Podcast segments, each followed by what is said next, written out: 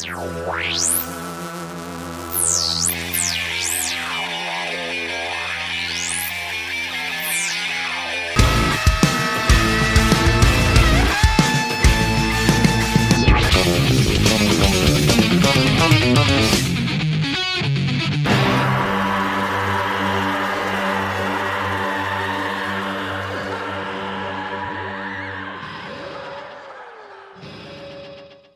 Hello, freaks, and welcome to Radical Research. This is episode 89. We are going to run through 20 snippets of some really astounding bass performances by some really astounding metal bassists. Uh, before we do, uh, I want to welcome, as always, my brother in pod, Hunter Ginn. Ladies and gentlemen, good evening. And we are both fresh off the, uh, is it the, the fourth game of the Jeopardy Tournament of Champions? Mm. We are starting late because uh, right now the world revolves around Jeopardy pretty much. I would, well, it, it doesn't really, but our world does. I'm being selfish. It's only about our world. Who cares? So, before we get started with this bass and craziness, um, I want to remind everyone that we have a really well stocked radical research store at the moment. You can find that on radicalresearch.org. We have three, count them, three Canvas Solaris CDs in stock. And when things come in threes, we believe it. All three of my books are also now available again. Although I'm getting low on mean deviations, so order that if you want it because they won't last long and they'll be gone for a few months. Uh, good news is that Soul on Fire, the Peter Steele biography, is back in print after much demand. And of course, uh, my latest book, Destination Onward, The Story of Fate's Warning. We also have a few Keep Metal Weird shirts available. Please check that out at radicalresearch.org and help support our mission. We want to give special thanks to Rowan McKenzie for his generous contribution to radical research recently. He didn't even buy a product, he just sent us some money via PayPal. So uh, you can do the same. And our PayPal ID is the same as our contact email radicalresearchpodcast at gmail.com. Finally, before we get on to the business at hand for episode 89, we should mention the new Hammers of Misfortune album. It's called Overtaker. It's fucking excellent. It's way thrashier than any album they've done before, but it also really falls nicely under the Hammers umbrella. I'm really into it. I don't think you've get you've given it a listen yet because we just got it. I have not yet. Yeah. Are you excited for it? Of course I am. You should be. I, I, I want to urge you because I know. And I and you know my life has been a little chaotic lately, mm-hmm. and I just you know how much I worship uh, Hammers and and John Cobbett's songwriting in general, and I yep. just want to make sure that I give it the uh, the time that it deserves. So we were really honored that John kind of pointed at us for making him decide to bring back the Hammers Misfortune name. Apparently, our episode on the band, uh, I think that was episode 55, uh, helped John realize that people, to quote John, actually give a shit, unquote we couldn't be more humbled. It's it's a small thing. I know that um, John's decision probably would have happened without us, but he does listen to Radical Research. We're really thankful that he's such a loyal listener and that we had anything to do with getting a seventh album with the Hammers of Misfortune name on it. beyond beyond humbling. We're going to put a link to the Hammers of Misfortune Bandcamp page in our show notes, uh, where you can buy a CD of Overtaker if they're still available. I think the CD pressing is very limited, but you can also stream or download the album. No idea if vinyl's coming, but uh, throw some cheddar their way and support the band and Overtaker. Now, on to some seriously badass bass guitar sorcery. I don't know. I'm I'm bored with sorcery. You're bored with sorcery? It's my favorite Monster Magnet song title. Bored with um, sorcery. What album is that on? Uh, some shitty later album that I don't care about at all, but I just love the title. There's another title you mentioned recently to me and on the episode that that has the word sorcery in it, right? One of your favorite song titles. Oh, oh, uh, Lucifer. Yeah. Um, yeah, there deep, you go. Yeah, deep sea sorcery. Basically, I if you have a song title with the word sorcery in it and something vaguely descriptive, I will appreciate it. so if you have a band with and and you know you follow those basic metrics, I will at least sort of pay attention to what you're doing, but I probably won't like it. Seems to be the pattern so far with yeah. you, and, you and sorcery. Yeah, I don't, um, I don't like the Lucifer record. I don't like. uh Yeah, I don't like um, the Monster Magnet record. So, but you, you know, like, like you know, I appreciate the effort. It's like out of season melons. You don't fuck with it. Yeah, I don't fuck with them. Yeah. All right. So we're going to do this show 20 snippets. It's probably going to go by in a flash what I wanted to do, what I've noticed as a really interesting and wonderful phenomenon is as a huge fan of the bass guitar. It's you're you're being yeah yeah you being a bassist and all. Well, that I, am more yeah I know it more intimately, but I also just have always loved it, and and um, there's nothing better than a Rush bass line or a Yes bass line or a Manowar bass line, or I could keep going and going and going. Like something about the bass really gets hard in the gut, probably for us all. One thing I like a lot is a bass solo, and I'm not talking about an unaccompanied bass solo like Cliff Burton, genius, anesthesia solo. Uh, I'm talking more about like when the bassist will launch into a solo mid song or after the second chorus, where a lead guitar usually is.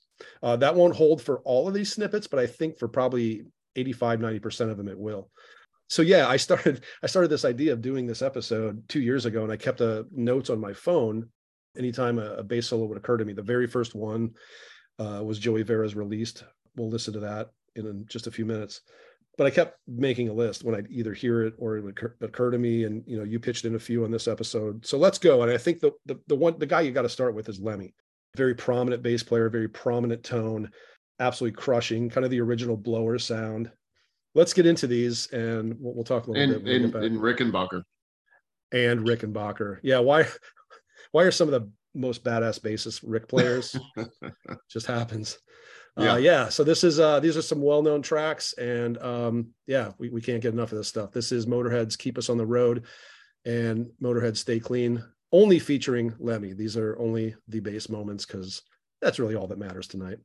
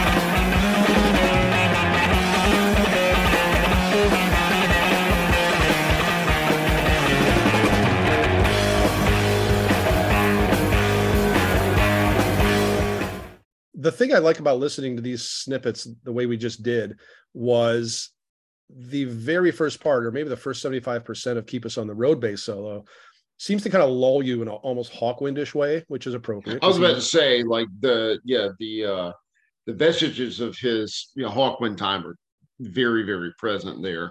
I love listening for that in early Motorhead because it is there. There's a bridge, you know, and, and this and this is 1977. This is from the first Motorhead album, so very early for Motorhead. And and yeah, of course, the Hawkwind fumes are still in the air. But at the end of that solo, he speeds it up and he starts to attack. And then you're like, oh wow, okay, we're going for it now. And then the Stay Clean solo is all attack. It's just all just so badass. I mean, badass will probably be a term that comes up 27 times. It is, but I feel like the uh, melodic and harmonic liberties that he takes are still very, very much informed by his time in Hawkwind. No doubt. Where you would just have this one kind of bass pedal and then everyone playing around it. And I feel like that haunts his playing for a long time. Dude, I, I mean, you know, even like, I'm not going to say like I can hear a bunch of Hawkwind on the last Motorhead album, Bad Magic, or whichever one it was. I don't know, but I do think there's a thread always with Lemmy. I think I think it's appropriate that he formed a band after Hawkwind that did a similar thing in the sense of like keeping it simple arrangement wise, keeping it mm-hmm. simple part wise, uh, but having a big focus on, in Hawkwind's case, hypnosis. And in Motorhead's case, I'm not going to say hypnosis, but there was a repetition and yeah. um, some, uh, and another word that I'm just that's escaping me that that to me is really magnetic and really mm-hmm. cathartic and really just I mean it, it's it's the essence of what Motorhead is and most of us love it. A lot of us love it anyway. And I think that rests on Lemmy's bass. Yeah. Same. Yeah. Uh, next one. Uh, this is a song that I have worshipped uh, forever, off an album I've worshipped forever, by a band I've worshipped forever. But this bass solo is the first one that I thought of when, when I thought of worship. It's a lot of worship. When I thought of doing this um, episode, this is the first one I was like, yes, because to me this is a very fluid, attacking, beautifully constructed solo by Mr. Joey Vera of Armored Saint, and this is off their 1985 album Delirious Nomad. I believe our mutually favorite Armored Saint record. Uh, definitely love yeah. it. This is released. oh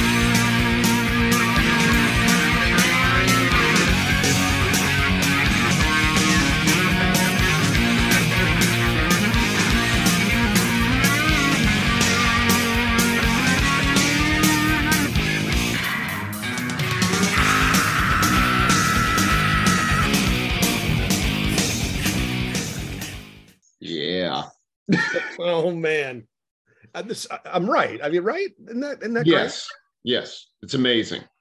Um, and it, it does. It has all of the character that you would desire in a guitar solo. And, but his tone's really interesting too. It like yeah. has kind of a saxophonic quality um it's, in yeah. spots. It's it's like, a, I mean it, it it just the way that it that it cuts through the frequencies is really really uh, sort of singular. Yeah, it's blaring eh, because a lot of these solos, as we're, as we're going to hear, I don't think so much with Motorhead. I don't think so much with this Vera solo, but some of the ones we will hear as I was making the snippets, I kind of realized, and this makes a ton of sense, is that they don't come through the mix. They don't cut through the way that Vera does there uh, right. because it's a bass guitar because it's you know it's always laid kind of underneath everything and it's that's the whole function or a main function. yeah and i mean bass frequencies are just you know by nature more subliminal than you know than treble frequencies so it's yeah so it's so it's funny where they sit in the mix uh when we hear them and uh but not so this one you and i'm so glad you pointed that out he plays at the time i think he was playing a fender precision bass uh, mm-hmm. which I I had played one of those. That was one of one of my favorites that I owned and played, and um, that's that's a very versatile bass. It's not as unwieldy as the Rickenbacker. I think the Rickenbacker is a, great bass, it, but it's what Jaco played. There you go. Yeah, I th- I think it lends itself to fluidity, and Vera is very yeah. fluid, always has been. I th- he's really one of the underrated bassists. I mean, any, any any guy that like you know not only if you've seen him live, you know how great of a bassist he is. But and you know, and no surprise that he would wind up in Fates Warning. He you know what I mean? Up, like, he would he would wind up in Fates Warning, and Mercyful Fate has been using yeah. it for the last few years. I mean, that's yeah. the guy's no slouch, you know. Um, hardly, yeah. yeah. and he's played on a lot of Fates sort of offshoot type things, whether it's you know Arch Matheos or OSI. Like the guy, mm. He's mm-hmm. just great, and and every time he's around, like I can pick him out. I think he's got a singular style. But um, the one, the only other thing I wanted to say about the release solo is I love that he's doing a lot of string bending. There's one where there's a it's a cry, like almost like a wah, but I think it's a string yep. bend. I don't think it's an effect. And then there's something at the very end that I always think of as harmonics, but I, I think it's just nasty slides up the strings, up the neck uh, on brand new strings because it's got that really percussive. Sh- it does, yeah. Modulation. But uh, anyway, great stuff. You can only follow that up with Joey DeMaio, another Joey on the, on the other let's U.S. The, coast. Let's get the Joeys out of the way. Let's get the Joeys out of the way. Sure. say say what you will about Manowar. They in their time in the '80s were so good and so badass, and DeMaio was a really really singular player. Also a Rickenbacker player, uh, a custom Rickenbacker player. I, I, don't. I think as early as he could afford it, he started mm. having his stuff designed by John Doc Stillwell, his kind of left hand man with the bass. And he would also play an eight string. He would play a piccolo bass, uh, infamously on Black Arrows, an unaccompanied bass solo on Hail to England. I, I remember telling you a few years ago. I think I, I was like, "Oh yeah, I just listened to some Manowar." I really feel like DeMaio is really influenced by Chris Squire from Yes. Can you see that at all? Because I sure can. I, I think that well, I first of all, I think that any eh, dominant bass player with a really really strong personality in in in the you know the field of rock is probably the you know the successor of of Chris Squire in okay. some way. Yeah, I feel like Chris Squire is sort of the you know the er dominant rock bass player. I think he sets the tone for all bass play, all you know, sort of prominent attacking uh, bass players that would that would come later. But I I think that um, DeMaio struggles with that influence and actually sort of emerges victorious because I think that that any bass player in metal who emerges in the mix and finds herself like the dominant personality in a band um, is indebted to Joey DeMaio. And I that you know, I mean, I I, listened to Carpathian Forest, uh, Black Shining Leather the other day, and mm-hmm. I was just I kept thinking, DeMaio. Mm.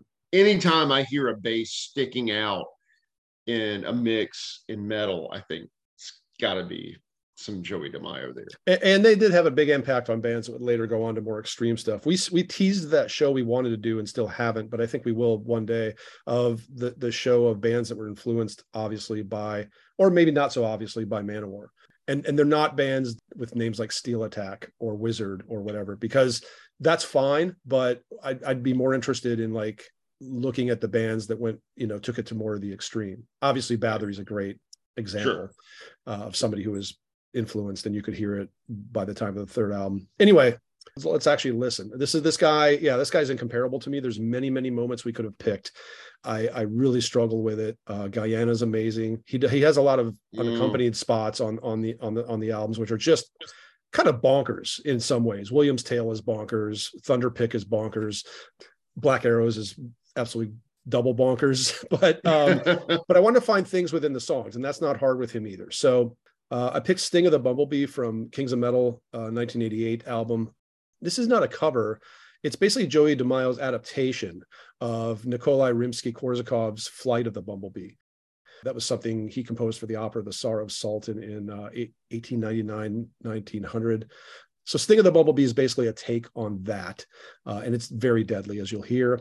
And then something that's a little different from the rest of these bass snippets tonight. We picked a passage from Mountains that finds Joey kind of weaving in and out of Eric Adams during the verse. This is a very special song. Uh, oh, it's one of the greatest metal songs of all time. It is. It, it's. I think.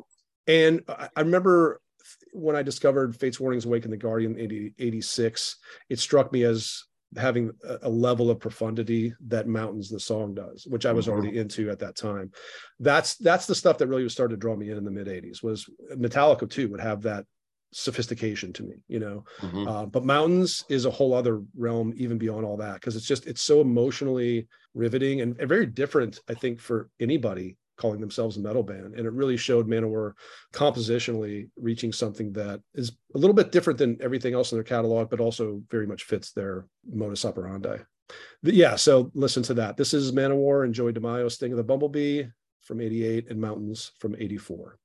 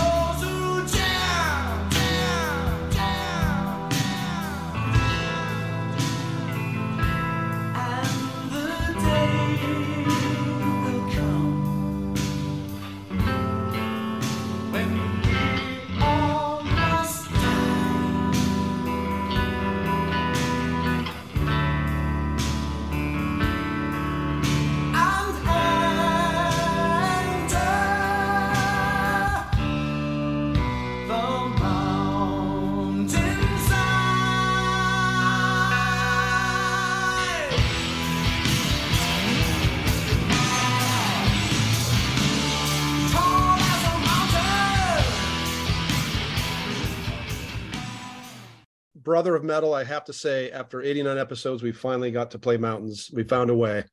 I was just gonna say, let's just stop and listen to the whole album. yeah, or, or, I mean, yeah, like I mean, the podcast, this episode, oh, everything. Oh, every, every, I don't think it's going to get better than mountains. The world, just stop the world. Just, just, just stop, stop the whole world. Dang yeah, no, I, I, I don't know how many times I've heard that. I don't, for some reason, that just kind of throttled me. I think putting focus on that moment and, and what Joey's doing, because the rest of it's beautiful too. You know, yeah. I, I, think Eric Adams is just in his best voice and um, everything. And there's a great moment later in the song where Joey and Ross the Boss are sparring, not, you know, in a Judas Priesty kind of way or the way Manowar normally might spar, like on a Black Wind Fire and Steel, but more in that laid back, subtle, tempered thing that Mountains is, mm-hmm. right? And their their sparring or their their trading of the space is amazing. Like it's and I I consider playing that too, but like look, we know it. If somebody out there is intrigued by this, you're you have quite a discovery to make. Uh, well, and, and you really do, and I think that it's telling just what we played of the the depth of the first four Manowar records mm-hmm. and the the potential for lyricism even. I mean you tend to think of you know people that that you know parody Manowar but or make them out to be caricatures talk only about their you know really sort of alpha male you know macho characteristics. Yeah. I mean it's a real vulnerability in mountains. Oh, um, oh well yeah. and and, yeah. and and and anyone that buys into that that myth of Manowar is missing out. If you love amazing epic heavy metal and you don't know Manowar, you're doing yourself a disservice. Yeah, uh, uh, their their prime and earliest stuff has so much heart, uh, as, as, well as all the other. Oh yeah, metallic totally. stuff it has. The thing I like about they, they, they will um they will fuck your girlfriend though. yeah, well, yeah. Just, I mean, so you know, keep, keep, keep, keep them away. But, right, right. Yeah, but listen to the records. yeah. yeah, they don't have to knock on your door for you to enjoy them, um, or that they probably wouldn't even knock. They suppose they just right they would. They just kick in the door. Yeah. Not to belabor the point too much, but I do like some of the extra little accents that Joey does in there. Sometimes he's, I, th- I think he's, um, what's that thing you you do when you push an you, you, you take the the bass in the middle or or the guitar but in this case the bass push the neck away from you and push the body toward you. What, yeah i mean basically you're what's that move? bending. tone bending um, okay. I feel like yeah i mean it would, it be there. the equivalent of like a whammy bar but without a whammy bar. Do you think he's doing that in a couple spots? Yeah I, I think that he is physically manipulating the bass yes. And, and, we have to say i've seen him play a few times live and he physically is one with that thing and it is pretty amazing to see. Uh, I didn't see them in their prime, but I think Joey DeMaio is always Joey DeMaio. Didn't you see them at Ziggy's? Yes. Uh, yeah, I remember that. They were just starting their tour for Warriors of the World. It wasn't the best show. I've seen them three times, and it was by far the least remarkable of the three, but it was still very good. And I was I like, just remember thinking it would be pretty cool to see them in a venue like that. It was great. It was great. I was right up front and like right up in front of Joey because again, I like to watch him play so much because um, he really. it's a it's a passionate thing that that thing he has with his bass and you'll see you'll see all the tricks he does i think that's the most salient point here is, is the stuff we're talking about with the the tone bending and some of the harmonics he'll do uh, some of the different stuff he'll do with the eight string i believe that's got to be an eight string on mountains and and I th- you were we were talking too while we that was playing. I thought he was those kind of high tings, those kind of bell like mm-hmm. like accents he was doing. I thought he was hitting like up ahead on the headstock. He was hitting like where the where the string you know meets the tuning peg, or down by the bridge. But you're saying you think he's maybe hitting the the pickup. I think that I well, and I don't know, and he very well may. I mean, typically when you know you play on the headstock, it doesn't have that that level of precision um, I think that he the, the way that his bass is modded, he can probably switch out the pickups to uh, um, get those different kind of bell like take because if you listen to it, as soon as he's done with that, he's into an entirely different bass character. Sure, um, and I, I, I yeah. think that he's got the ability to just swap out all these tones. Yeah, well, I, and again, you you see him do this stuff live, and you're like, wow, oh, that guy's that guy's a wizard, man, no doubt. Yeah, for sure, man. Hail, hail to DeMaio we'll move on. I, I, we're going to hear some amazing stuff. Maybe not not as quite as much nuance as what we heard in Mountains, but and I, am looking at the next song and it's Sadus's Torture. So yeah, I was about to say I think we're going uh, dead into chaos now. we are, we are. You, you, know us. We couldn't stay away. So this is um this is a blog of three pretty remarkable bass solos. Uh, the first two are by Steve DiGiorgio, another guy we have to to bring in here. The first one's going to be from Sadus's first album and a song called Torture, 1988. Uh, and then we skip up to uh, five five or so years later, his work on The Philosopher by Death from the Individual Thought Patterns album. We do have a 1993 song here. And then we're going to listen to Richard Bateman I guess one of many short-term bases for Nasty Savage because Nasty Savage went through a lot of bases in their prime. I think it was a new guy every every recording, but uh, he also is uh, semi-infamous or semi-famous for playing an Agent Steel for a period. But this is a really great little solo from him on Nasty Savage's Penetration Point album from 1989, and a song called Sin Eaters. So uh, two DiGiorgio and one Bateman. Here we go.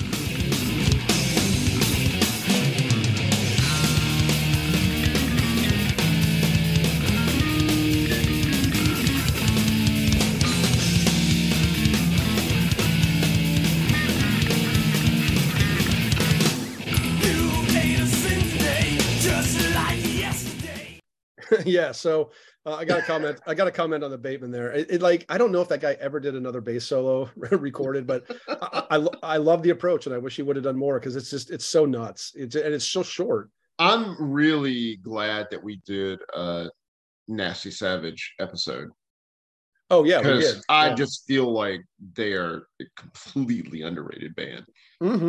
Mm-hmm. And I mean, just that, like when we, um, well, it, it is late, for me.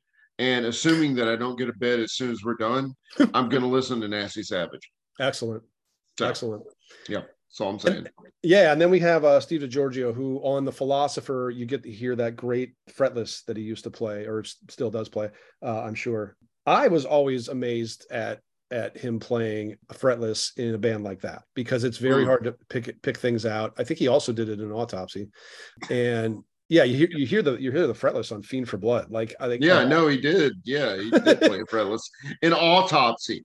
I know it, of all it, bands. But he, he's he's brilliant. I saw him on the uh, that individual thought patterns tour. First time I ever saw him live, and one of the few times actually. And I was I was just just I, it was, it was I don't know, man. I couldn't I couldn't even put my head around it. It just it was perfect. He landed on everything, and I and I think there's I think you always have a little leeway with a fretless, right? That's the kind of the mm-hmm. beauty of it is you can be maybe a semitone under or over the note, but um, as long as you're hitting 95 percent of them, the rest sounds like fusion, and you can get away. Well, I mean, yeah, it, it, it, I mean, it's so difficult to have perfect intonation on a fretless bass yeah.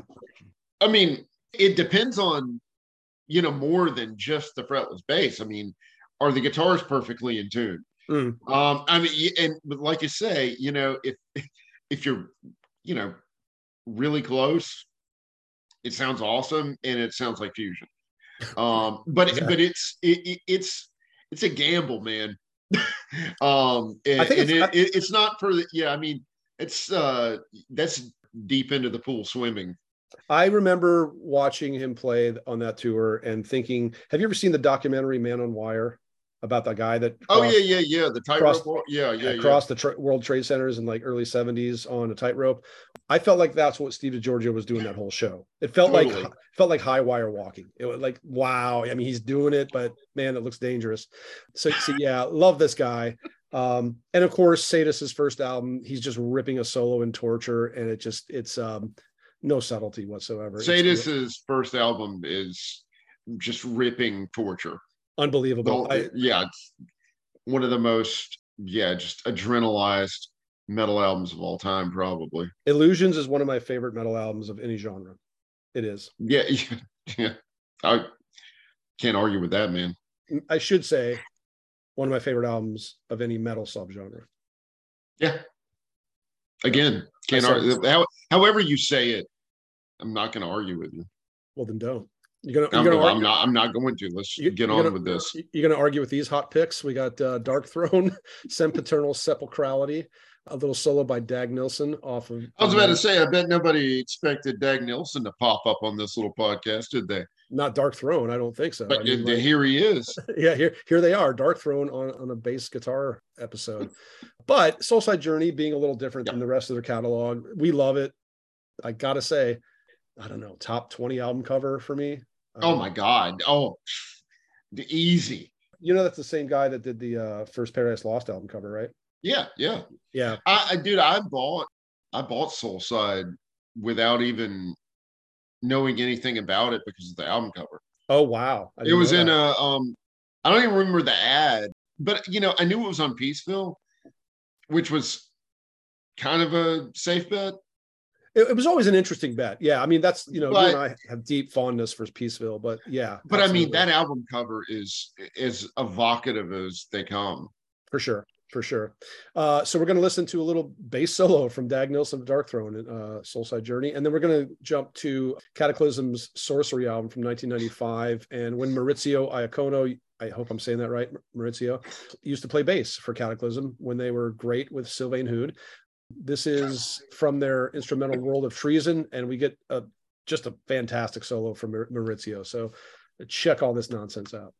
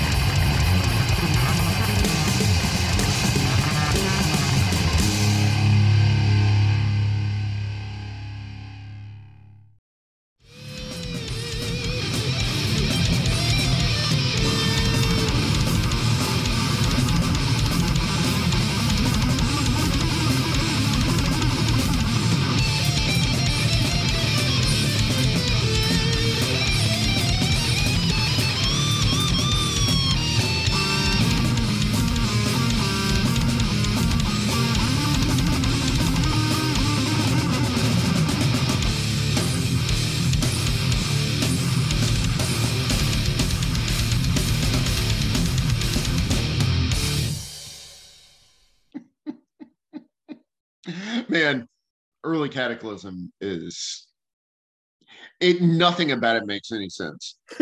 It's the most batshit band ever. That that bass solo, Yeah. There's nothing about that theoretically that makes any sense whatsoever. Completely awesome. Yeah, uh, well, I mean, right. I'm um, surprised that Sylvain wasn't, you know, gurgling over it, but it's amazing they got him to not sing for one song. look, man, get dude, give us 20 seconds. Right, Okay. right, right. Hey, I think I saw an assassin upcoming terror cassette across the street. And they sent him over. He's looking around for it. They record this song. Yeah, I love it. I, I wish we heard more of Maurizio just killing on the bass like that. Of course, you know, he's hanging with the rest of the band on, on all the rest of the material from that era. But um, yeah, I wish he would have come out and done more soloing because I, I love it. I, it's just so nuts. And then, of course, that short little bit from Dag on Darkthrone, Soul Side speaks for itself. Great stuff. Going to move to Australia and uh, a guy that over the years has inspired and impressed me so, so, so much. Uh, the more I hear him, and that's Damon Good. He's in a lot of bit of a crush on Damon I, I do have a bit of a crush. I just just the the work he's done, and you know, Stargazer's Psychic Secretions is one of my favorite metal albums of all time. I mean, I, yes, it came out last year. but I think I'll be saying that in 20 years. I, I really do on my on my deathbed, 30 years, 40, 50 years hence. Like I just I, I think it's that good. I, I've always loved that band. They just absolutely nail it every single song, every single moment on that album. But to get back to Damon, yeah, he's a phenomenal bassist, and he, he, and it's funny that he plays guitar in what is kind of his most popular band, Mournful Congregation. I mm-hmm. think they're probably the most well-known band of, of his whole constellation. He was also for a short time in a very long-running uh, but very not very prolific band called it's either Martyr or Martyr. I, I don't know. I, I don't think, it's, it's Martyr, but um, Martyr. thing, but yeah, just a terrible name. But um, it is. You know. Uh, but uh, he was on their 2012 album brutal legions of the apocalypse which is just also a, which is an amazing song. Yeah amazing album title. Yeah we're not selling this with the the band name or the album title but i will say it's an amazing album. I love it. Extreme aggression. Extreme it, it is extreme aggression. Yeah exactly it's that kind of title. Uh, this is what you're getting. We're going to start with stargazers hooves. This is from uh, psychic secretions from last year Damon Good uh, does a pretty nutso solo on that. Uh, and then we're going to switch to Damon doing something um, maybe even nuttier on Martar's Martyr's Lucixian.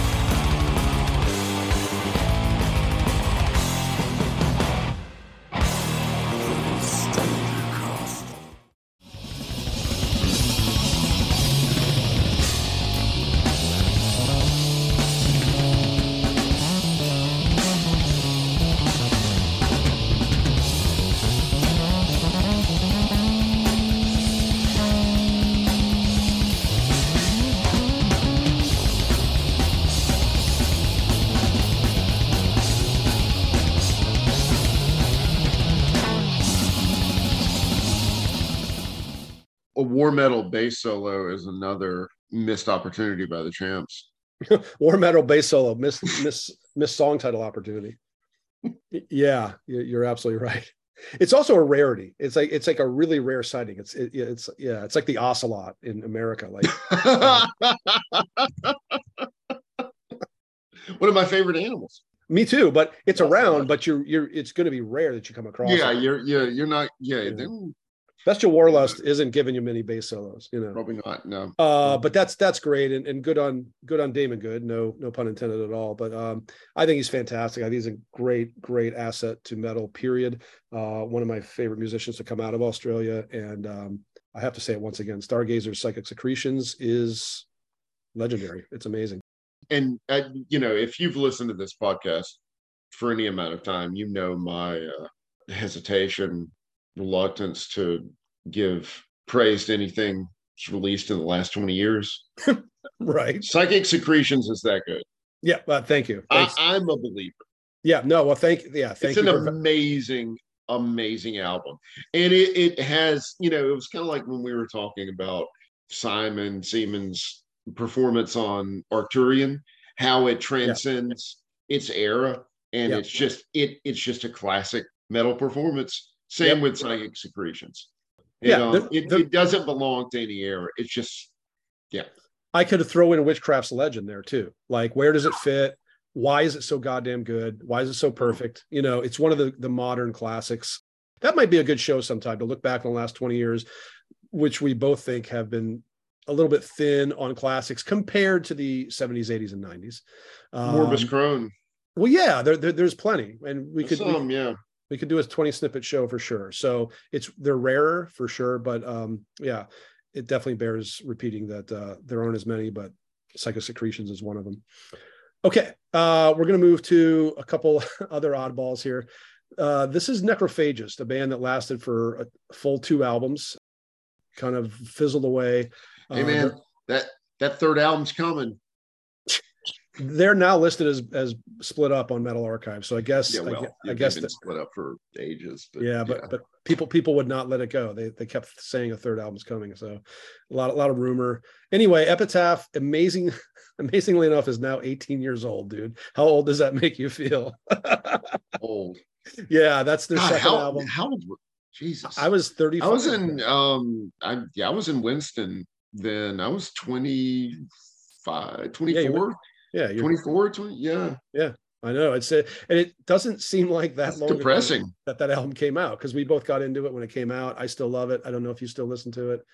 Um, I, I do. Um, you know, and I um I don't cotton to much of the Pro Tools high tech brutal death stuff. modern stuff. yeah. Um, yeah, much at all. But again, like Epitaph goes well beyond that. The songwriting is so amazing. Yeah. yeah. I mean, and, that's I mean that's really it. It's it's the songwriting so great. It's the ideas because I mean so many bands have made facsimiles of that sound, and that's easy enough to do with you know technology, but you uh you can't write songs like Muhammad, man. Yeah. So um, um, it's gonna be fun to revisit this, but this is uh the the bass solos by Stephan Fimmers, a song called "Only Ash Remains," and then we're gonna move to something that both you and I got turned on to recently, and and I have to admit, I never knew that Rainer Landfermann, Rainer Landfermann, was as good of a bass player as he is. He's been in other bands besides Bethlehem's second album and his one solo album. He's he's he's not the most prolific guy, but man, I want to hear these other bands he was in just to know if he was playing bass the way he does on his solo album. He doesn't even play the bass on Dictius Te Necare by uh by Bethlehem. So Well, I don't know that that album required his services. I think I think his I think his vocals were plenty. he released an amazing solo album uh, about three or four years ago called Mein Wort in Deiner Dunkelheit, which is my word in, in your darkness. We got turned on to it through the show several episodes ago, Forrest Pitt's Takeover. And thank you, Forrest, for turning us on to that amazing album.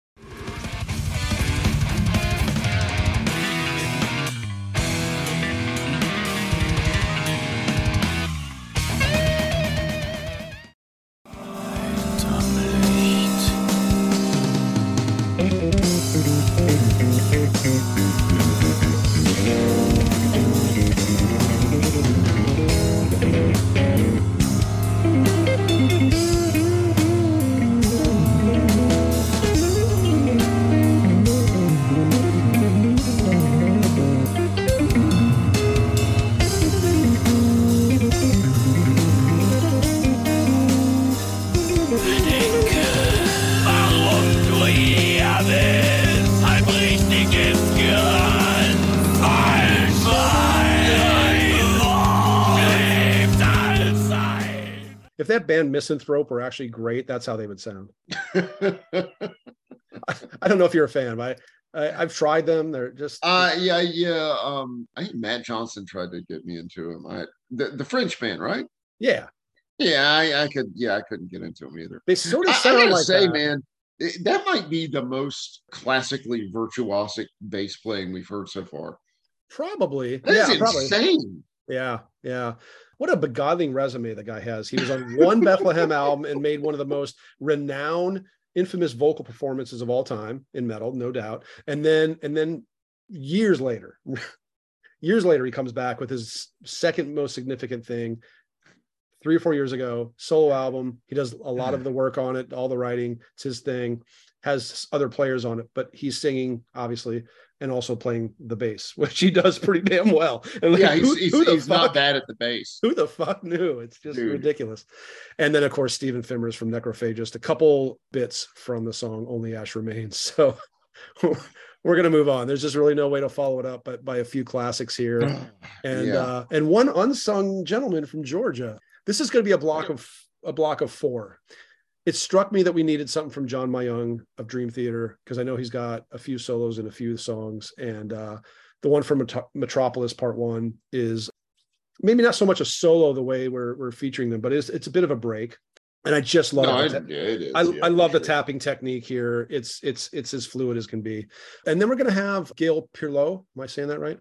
No, yeah, Perlow. Gail, Gail Perlow, uh, a little band called Canvas Solaris, on your band's cover of Coroner's Arclight. Mhm. Uh, this came out in 2010, and I think you had Gail do something that is not in the original song. Is that right? Yeah. So actually, this was sadistically Gail's audition for Canvas. It's actually recorded in 2006. It just came out in 2010.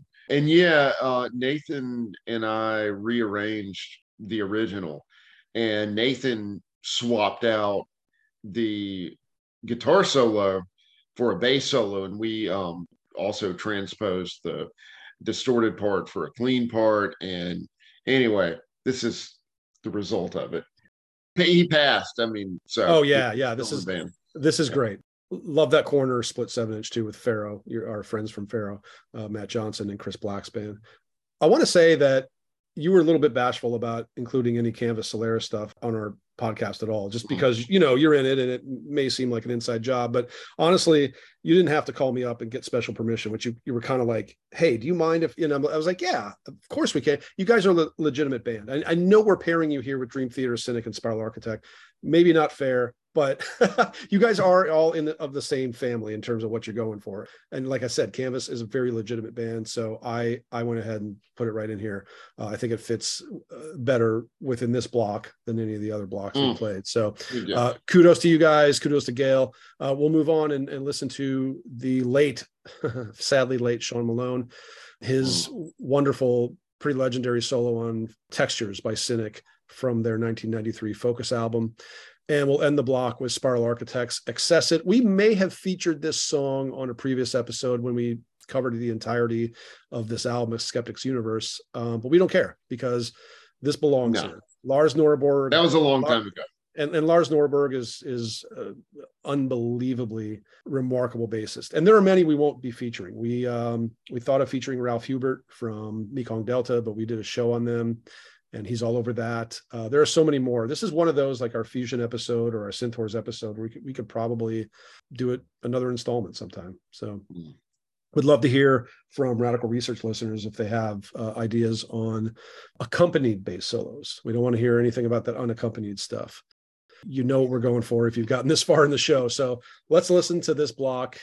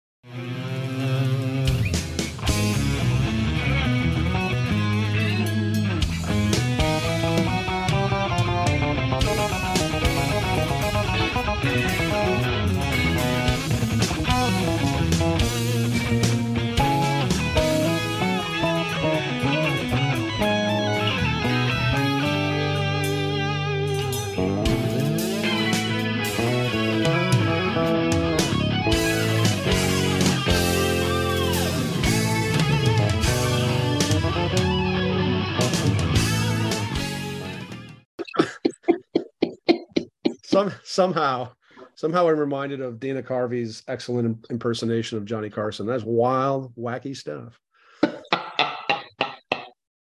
yeah, it is. Man, um, that's a hell of a block. This is just fun to listen to like this. I might throw that in my in my iPod. All righty. All righty. We are gonna shift gears and uh, A little bit. Yeah, a little bit. But you know what? You you contributed this one. This is uh, Good. Corrosion of Conformity's migraine and we, nobody thinks of mike dean as a virtuoso bassist but i've always thought of him as a killer bassist i mean the guy the guy's um thing you need in a band like coc and this is from their deliverance album but when you submitted it i have this album i like this album i didn't remember that there was a bass solo on it Yeah, man. and I checked it out. Amazing, like, amazing tone, yeah amazing attack, Yeah. um, extremely musical. I love I love this moment. let's go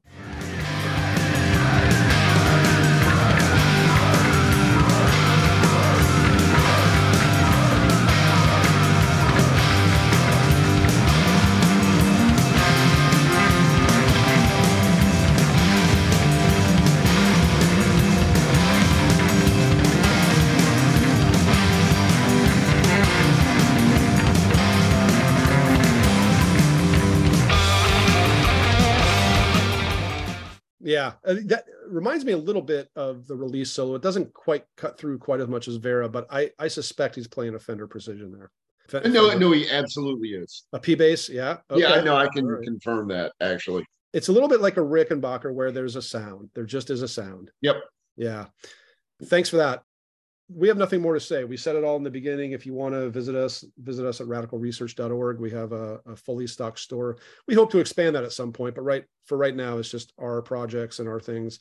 Uh, we'll be featuring your Deserts of Hex journal in there when? Mm. In a month? Two months? Yeah, probably, probably yeah, a month at most. Okay, uh, we'll we'll uh, we'll hype that when it comes out. I'm I'm very impressed with it. We're gonna end with. There's just really only one way to end a show like this.